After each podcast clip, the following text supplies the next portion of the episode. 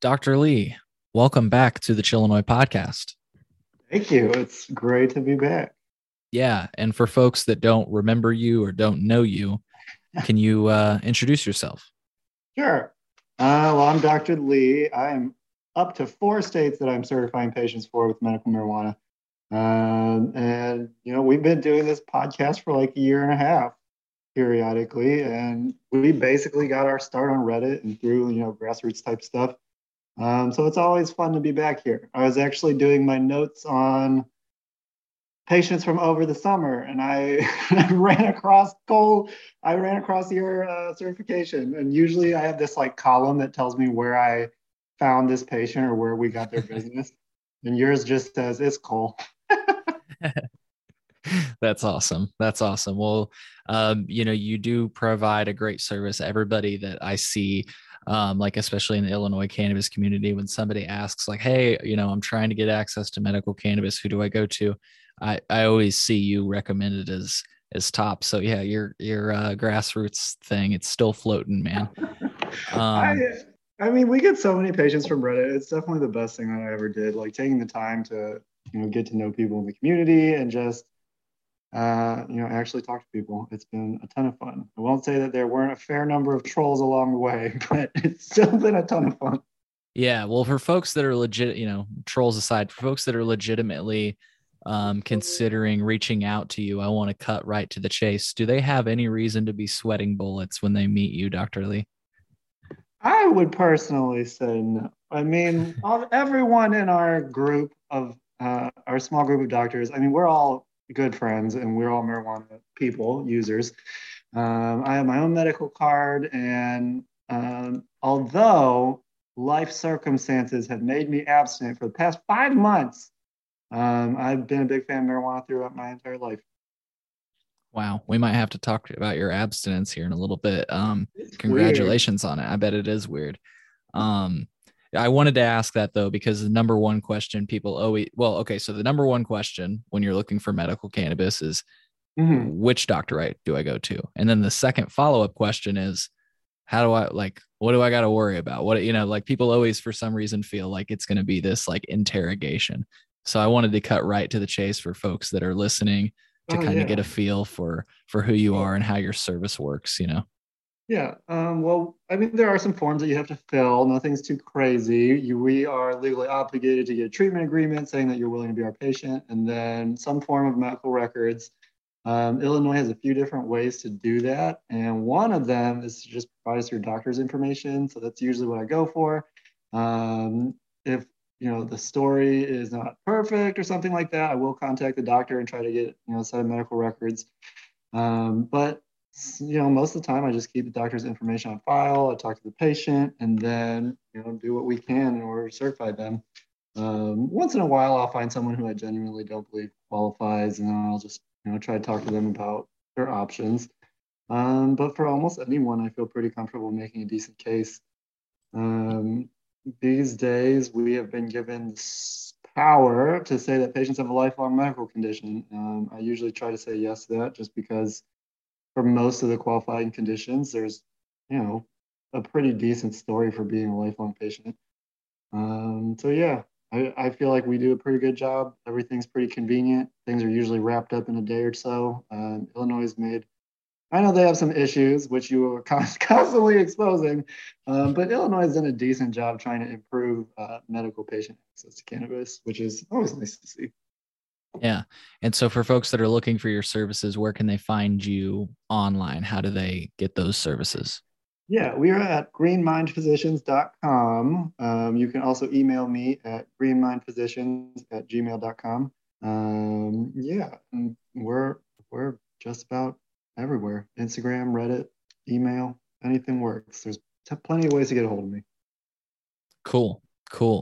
Folks, as always, we'll have that in the podcast description if it's easier for you to just click, copy and paste, what have you. So yeah, last time we had you on, it was for like a special episode we were doing regarding the medical cannabis program and some of the problems that were continuing to plague it.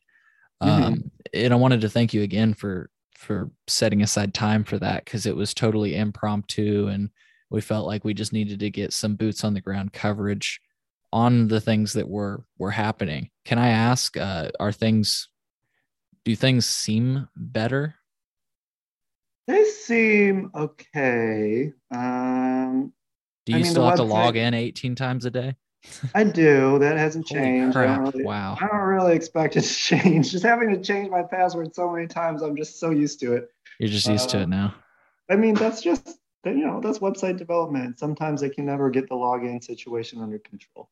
Yeah. But you're a patient guy, because I know you haven't smoked weed in 6 months or whatever, but you're still a pretty cool and patient guy. I'm just saying, like, my doctor, before he passed, and it was before I met you, he helped me out. And at the time it was still a pain in the ass process. It was all by paper. Right. But I can't imagine him having to deal with, I think he would just stop doing it. Honestly, yeah. Hearing what you had to deal with. And my worry is that other physicians are that way, how much do I really get out of this, type of thing. Absolutely. Especially because most people are traditional practice and they don't charge for this type of thing. Right. So it really is limited incentive for a lot of people, but I'm always willing to pick up the slack. Hell yeah. Hell yeah. And that's why we love you, man. So cool. Well, I wanted to say that, when we talked last time, I think I alluded to the fact that I was still having issues with my allotment. Like you and I had processed it multiple times. That finally went through. So, hey, maybe they fixed that. How long did it take? It took until this month, which made me think that maybe the change didn't register until my card officially expired. Right. So yeah, just trying to think of it analytically. I feel like that's how it worked, because basically it showed my new card, my digital card, in a status that basically wasn't active yet because my current card wasn't expired yet. Right. And so, but I found it weird when I looked at that it said 2.5 when you had certified me for 5. And I was like, I was worried about it. But as soon as I checked this month, when it said, hey, your electronic card is available now, I looked at it and it said 5 ounces. And I was like, okay, well, it went through, and maybe it just took a while or whatever. So I think it definitely has to do with the fact that I didn't certify you the first time. And B, you were paper the first time and online the second time. And I find that either of those factors will slow down the processing.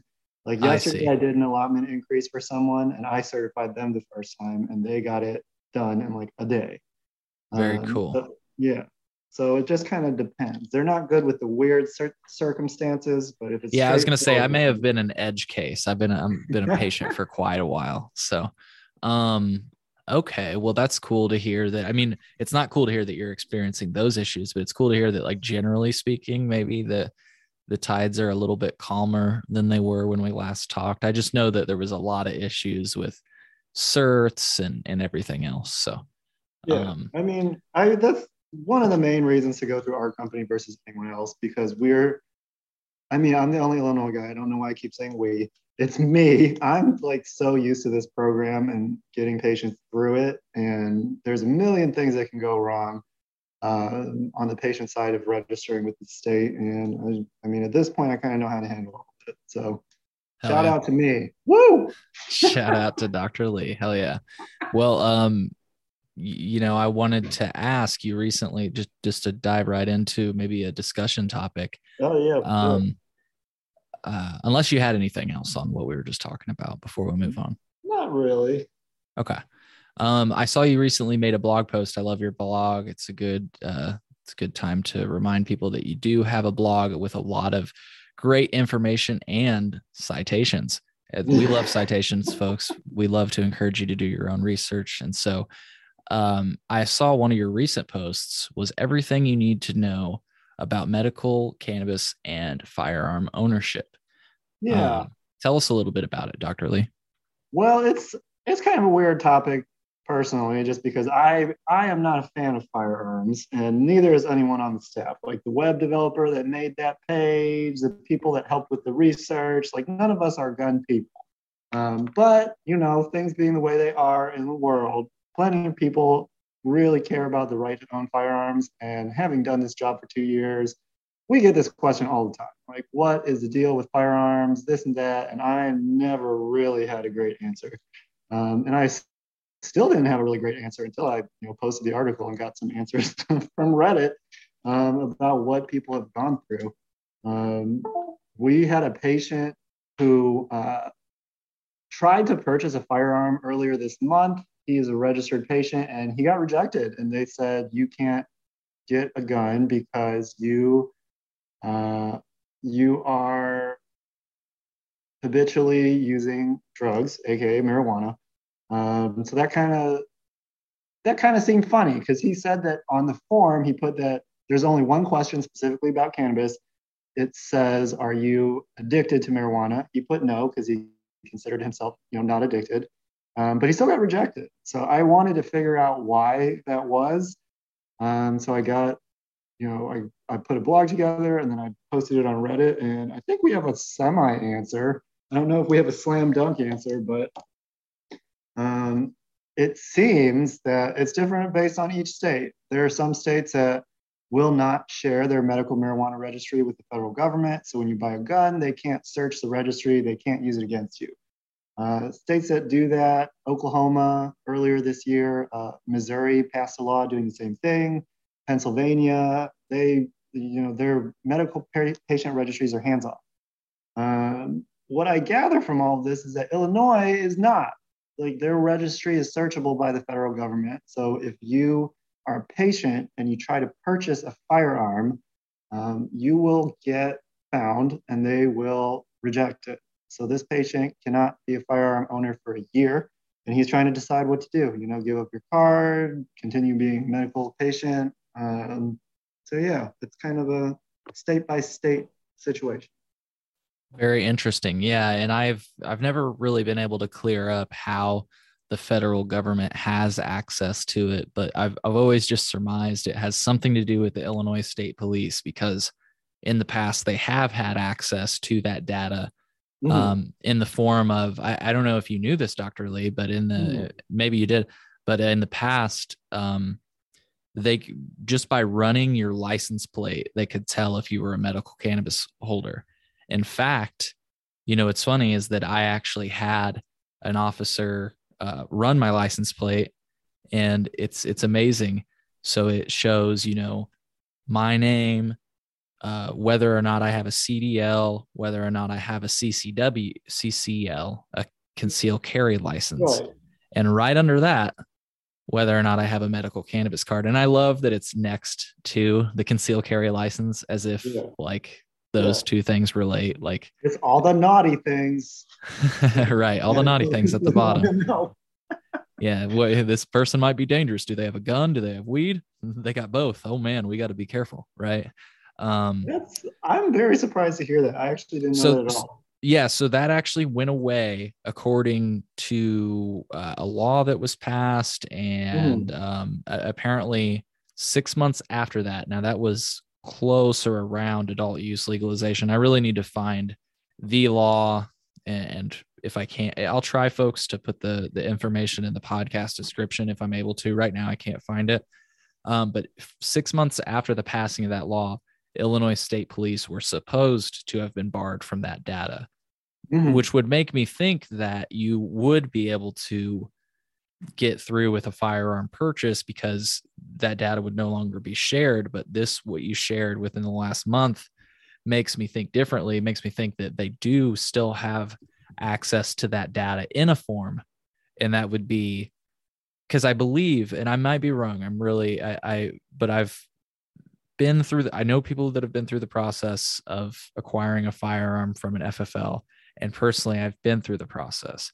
And so from what I understand, there is a state level check because, you provide your FOID.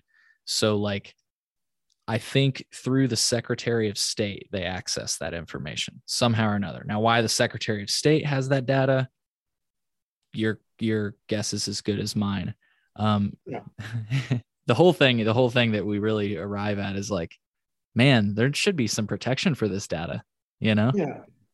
I mean, but, it's, first of all, I don't think it should have an impact. You know, being a medical marijuana patient should not have an impact, because there is research behind this, and it shows that violent crime rates when states legalize or states liberalize going from medical to recreational, it does not increase violent crime rates. If anything, there's a slight decrease. And things like suicide, domestic violence, they actually slightly go down. So it's not like being a medical patient is going to make you a dangerous gun owner. It kind of seems the opposite, that it might, you know, have probably no effect and maybe even chill things out a little bit. But it's really just a parody thing. You know, it's not my business to say whether guns are bad or good. I personally invested in marijuana and marijuana patients. I want everyone to live a good, normal life, however you want to choose to do it. And, you know, if there is information, data behind it, that should be guiding our decision. So you're right. There's this way that people are, or the police are figuring out, who knows why. But thing is, they, even if they do choose to do this, they should be more clear about it. I think, you know, saying yes or no, yes, we're going to use this to make a decision, or no, we're not going to use this to make a decision, I think that should be very clear. So even if you do use it to deny people gun ownership, you know, be just super obvious about it. Pass a law that says yes, pass a law that says no, have a state consensus. I think, you know, not being able to easily Google it is already too nebulous. A lot of people on the Reddit forum were like, it's so obvious, this and that, here's a 3-paragraph explanation. I personally don't consider that super obvious. Super obvious to me would just be the state saying, yes, you can own a gun, or no, you can't own a gun. So yeah.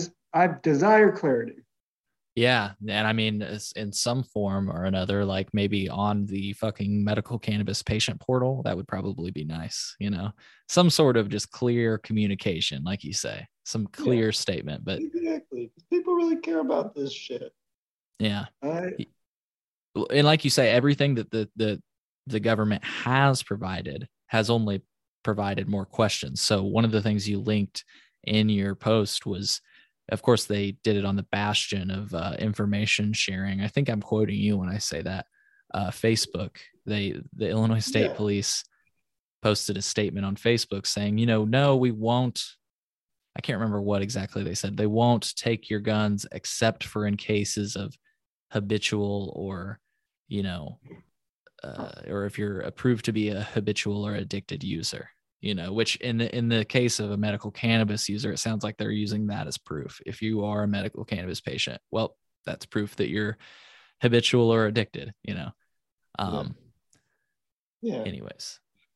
Well, in any case, I think the bottom line is that people, I mean, I shouldn't even be doing this because it's going to lower my business, but people may have to, you know, think about that. If you're going to be a medical patient, you probably can't buy a new gun. Yeah, and that's just it. We should be clear. You just can't buy a new one from a store that requires in all stores, to be clear, if you're buying from a licensed store, all stores require a federal background check. So you are only able to purchase a firearm via private transfer. However, with, you know, this is just something to keep in mind, Dr. Lee. If we're talking about adding universal background checks to all gun transfers, that would effectively mean that there would be a federal background check on all firearms, which would effectively mean that medical cannabis patients would not be able to purchase firearms anymore. Currently in Illinois, the private transfer is the only way you can legally purchase a firearm. And that's just because people call it the gun show loophole. You're not required to go through a background check. You are required to file it with the state and everything. Just the federal background check is not required for private transfer. So, right. Very strange times indeed. Yes. So, folks, yeah, it's something to weigh. It's something to consider. But you know, ultimately, if you want access to medical cannabis and if you want the protection of being able to cultivate at home, it's a strong reason to consider getting a card. That's one of the strongest reasons, is the ability to cultivate cannabis at home. I mean, we talk all the time about how expensive the cannabis is, and the Chicago Sun-Times just reported about how maybe the cannabis isn't always testing, maybe sometimes there's mold in the cannabis or whatever else. And so, take it into your own hands, get a card, start growing your own, learn, as much as you can, and take your medicine into your own hands. Right. So. Right. Always a fan of that. Hell yeah. That's one of the strong things about the Illinois medical cannabis program is that right to grow. So. All right, Dr. Lee. Well, any other thoughts on firearms and medical cannabis? Not really. I think we talked about it all. Well, yeah, everything I know. I agree. I think mostly, folks, we're not trying to impart, any opinions on firearms. We're just trying to say, like, hey, if you're getting your card, this is something to consider. And I wanted to give you also a few reasons to consider getting your card. Like I say, one of the strongest ones is the right to grow. It's one of the best things you can get right now in Illinois. So why don't we move on to some other topics, Dr. Lee, to close out the show. We've got a little bit more time here to chop it up. Sure. Why don't we talk about cannabis and pregnancy? I wanted to talk to you about this because I feel like there's been a lot of judgment cast on like cannabis and motherhood. And like, I think it's important to distinguish, like, I think using cannabis as a mother is just fine. I don't judge, hashtag wine moms or whatever. So I'm not going to judge hashtag canna moms. Right. But I do wonder, I do have to ask you as a physician, what do you know about cannabis use during pregnancy? I think that's a big difference, that's during pregnancy. So what do you know about that? Yeah. This is actually a topic that's pretty well researched. It's pretty much a no, just to give the answer right off the bat. As soon as you find out you're pregnant, or even if you're trying to be pregnant, you really should stop using marijuana. And there's a bunch of reasons for that we can really dig into. And it's not, you might think that it just has to do with the physical act of smoking, just because we know smoking cigarettes is obviously one of the worst things you can do during pregnancy. But it's not just the physical act of smoking. It's the THC and the CBD itself that we also think has to do with, why you shouldn't use cannabis during pregnancy. So the answer is a hard no. And I totally agree with you. It can totally be a normal part of your life once you are past the perinatal stage, you have a baby, as long as you are not breastfeeding, because even in that situation, THC is fat soluble, breast milk is mostly fat. There is information showing that baby still gets a fraction of your THC dose through your breast milk. So if you take that part out of the equation, sure, no problem. But from the research side of things, it is definitely a no until further notice. And I don't think there will be any further notice. I touched on this topic last year on my blog. And since that point, it seems like an even harder no. Like, there's more information out there showing that it's probably not something you should do during pregnancy. And I got to ask, even just like CBD, and even if it, like, you're not inhaling it, but you're eating it. I'm just trying to think of, like.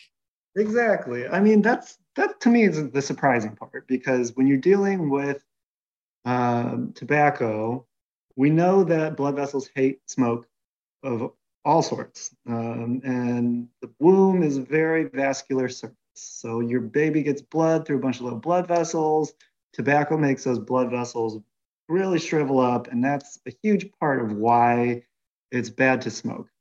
So you would think that it has to do just with the smoke, but it doesn't. The baby has endocannabinoid receptors in the brain, starting at like 8 weeks of gestation, really early.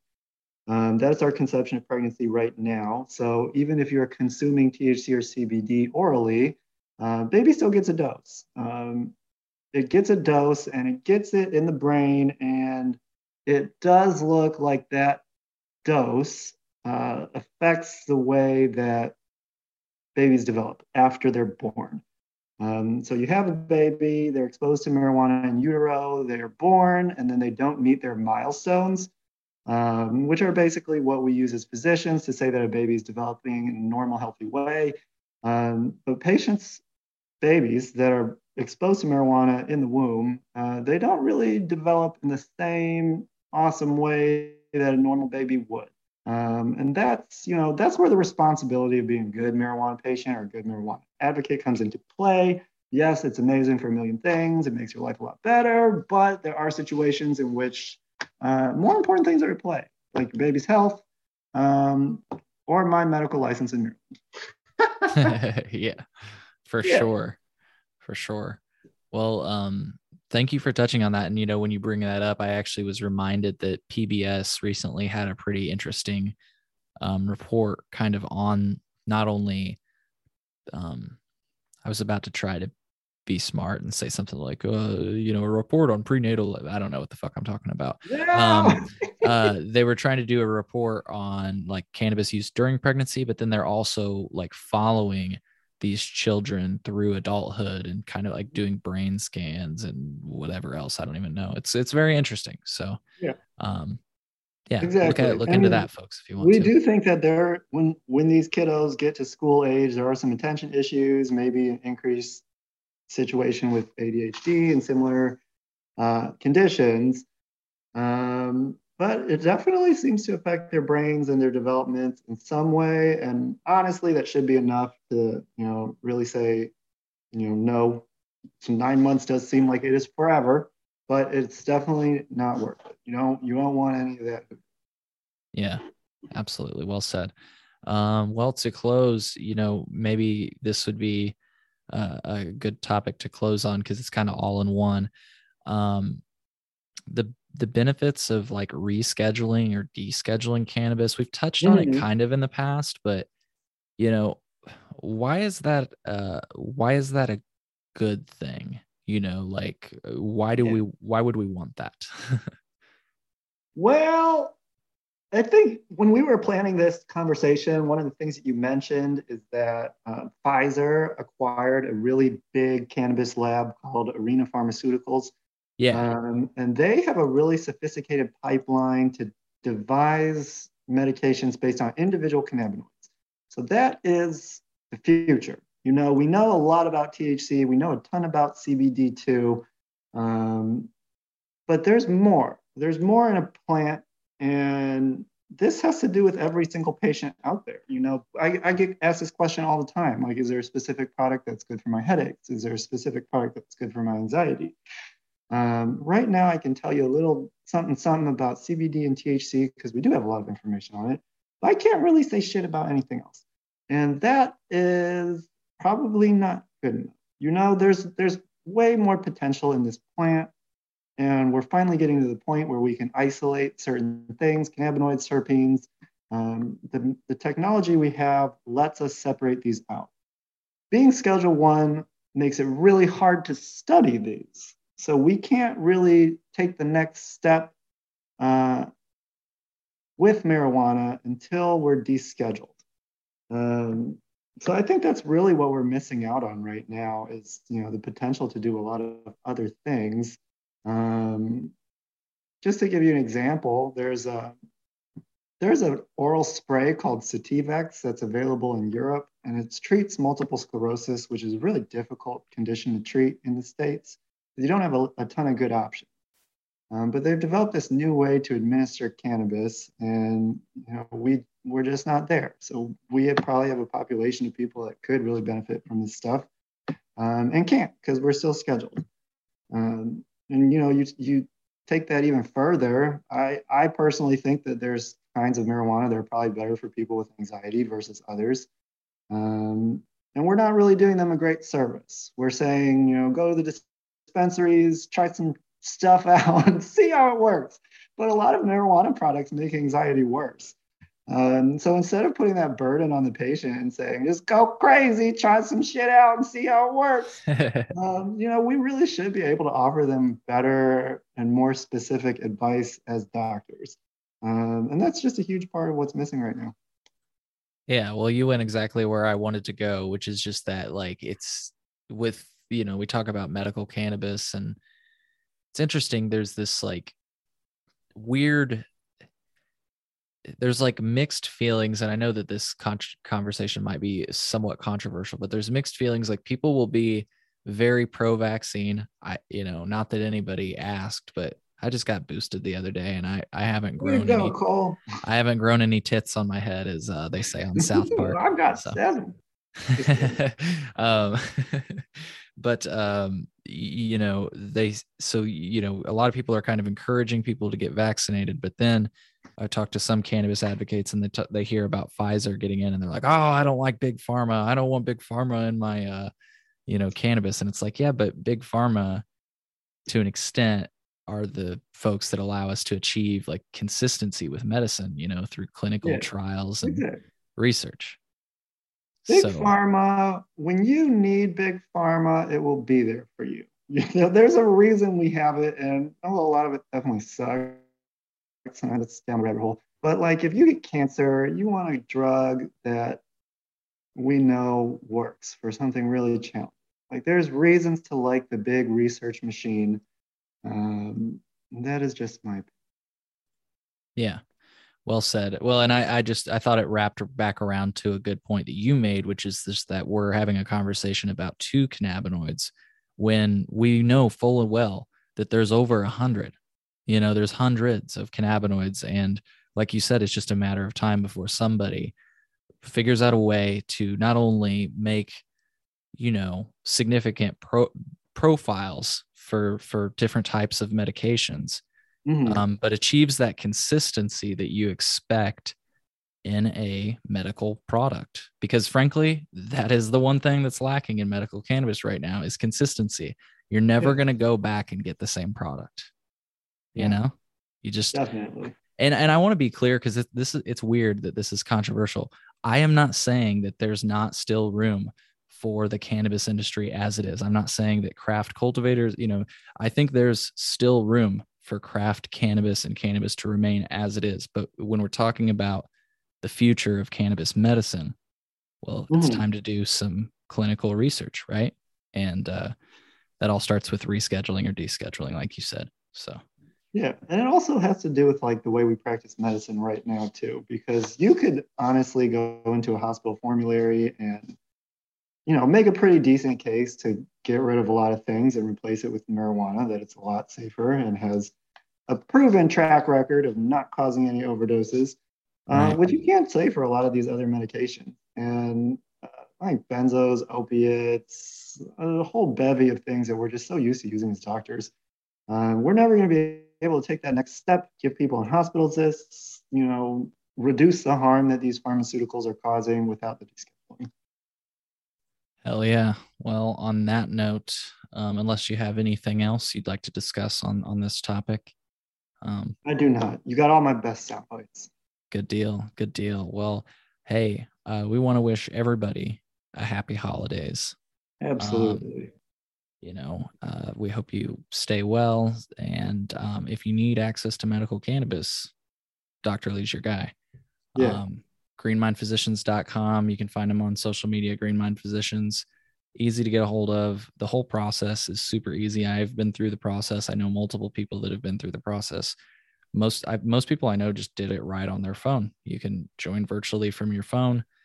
Super easy. Take advantage of that while Illinois still allows. I don't see any end to that in sight, but definitely take advantage of that telemedicine while you still can, because it's super convenient. And yeah, Dr. Lee, well, we'll be in touch. I know that for a fact. We'll have you back on in the future. So folks, just one last time, wanted to say Dr. Lee's blog is great. Check it out. It's got topics that we discussed on today's show and much more. So definitely check it out. It's a treasure trove of information. Dr. Lee, thanks again for your time today. And, we'll see you next time on the Chillinoy podcast. Yeah, thanks for having me on.